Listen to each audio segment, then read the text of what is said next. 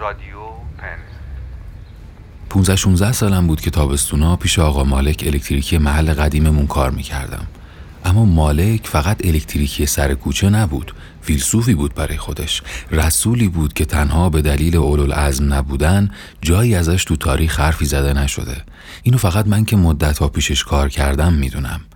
آدم کم حرفی بود بیشتر تو خودش بود. فقط کار می‌کرد و کار. یه وقتایی یه کاری تو مغازه بهم میسپرد و تهش می‌گفت حواسته منم می‌گفتم بله حواسمه.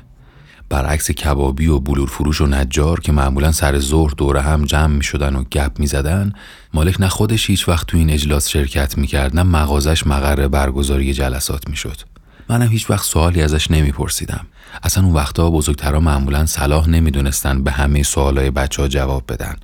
من خودم انقدر سوالامو قورت دادم که یه کپه شد تو دلم و دیگه سوالم نیومد. هنوزم نمیاد. اما یه چیزی تو اون مغازه همیشه برام سوال بود. یه تیکه سنگ کوچیک که هیچ نکته قابل ذکری نداشت. اما همیشه تو قفسه ابزار تو یکی از کشوهای بالایی بود و مالک بهم گفته بود حواسم باشه موقع تمیزکاری اونو دور نندازم. بالاخره یه روز که مهندس سرحالتر بود گفتم آقا مالک قضیه این سنگه چیه؟ با پرسیدن این سوال انگار همونجا قفل صندوقچه اسرار مالک شکسته شد. انگار چهل سال حرف نزده بود و منتظر بود یکی ازش اینو بپرسه تا اونم بگه از زندگی چی فهمیده. گفت پس حوصله کن تا ماجراشو برا تعریف کنم. من از وقتی یادمه در طول زندگیم چنگی به دل نمی‌زدم. وقتی همسن تو بودم با تنومندترین دختر بلوک شرق و غرب آشنا شدم. خیلی به هم می اومدیم اوایل همه چی عالی بود. اما دو سه ماه که گذشت اون جن شد و من بسم الله. دیگه دلش نمی‌خواست ادامه بده. وقتی هم به اصرار من آشتی می‌کرد و برمیگشت یه روز بود یه روز نبود. یه وقتایی دوستم داشت یه وقتایی نگامم نمی‌کرد. تا اینکه یه روز قرار گذاشتیم پارک محل تا تکلیفمون رو یه سره کنیم. گرم حرف بودم که رفتیم تو زمین بازی و نشستیم رو علا کلنگ اون از من سنگین تر بود و من رفتم بالا. گوشه لبم از شرم شبیه وقتایی شد که لبخند می‌زنم. کرکای تازه به دورون رسیده پشت لبم و جوشای پرتعداد صورتم تنها بازمانده های غرور جوونیم بودن. غروری که داشت بین زمین و هوا سلاخی می‌شد. منتظر بودم منو بیاره پایین که دیدم داره تو کیفش دنبال یه چیزی میگرده و سرش گرمه و من هنوز اون بالا بودم لنگ در هوا. تو اون لحظات حس کردم اگه بپرم پایین آبروم جلو این دختره میره. اگرم همینجا بین زمین و آسمون بمونم حتما یکی منو می‌بینه و اینجوری هم بیابرو میشم.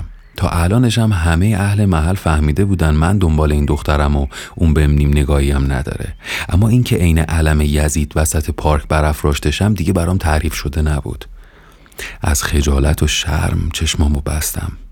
تا لاقل خودم خودم رو تو این حال نبینم. پشت سیاهی پلکام تمام روزای رابطه مثل یه فیلم اومد جلو چشم. دیدم من نه تنها رو علا کلنگ بلکه تو کل رابطم با این بنده خدا همینجوری لنگ در هوام. فرمون ماجرا دست اونه. اصلا هر وقت بخواد می‌تونه رو صندلیش پاشه بره و من با مغز بخورم زمین. بعد فکر کردم نه این رابطه تو همه روابط. من همه جا همینطورم.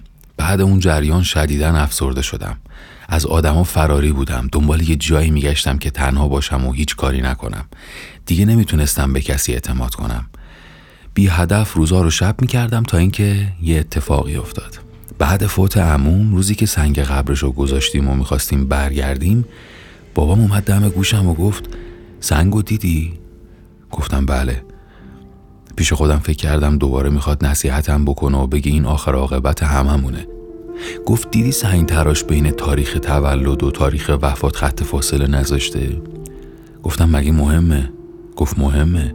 ما نم میریم سمت ماشین تو یه دقیقه بشین ببین می‌تونیم با یه تیکه سنگ خط فاصله بذاری اونجا. و رفت. دو زانو نشستم پایین پای عموم. یه تیکه سنگ از همونجا برداشتم تا فاصله کوتاه بین تاریخ تولد و مرگش رو پر کنم. وسط تراشیدن یه لحظه فکر کردم دیدم آقام راست میگه این خط فاصله چقدر مهمه. این همه آنچه گذشته عمومه. همه کاری که کرده جایی که رفته روزایی که حالش خوش و ناخوش بوده. اصلا کل زندگی همین خط فاصله بین دوتا تاریخه. حواسته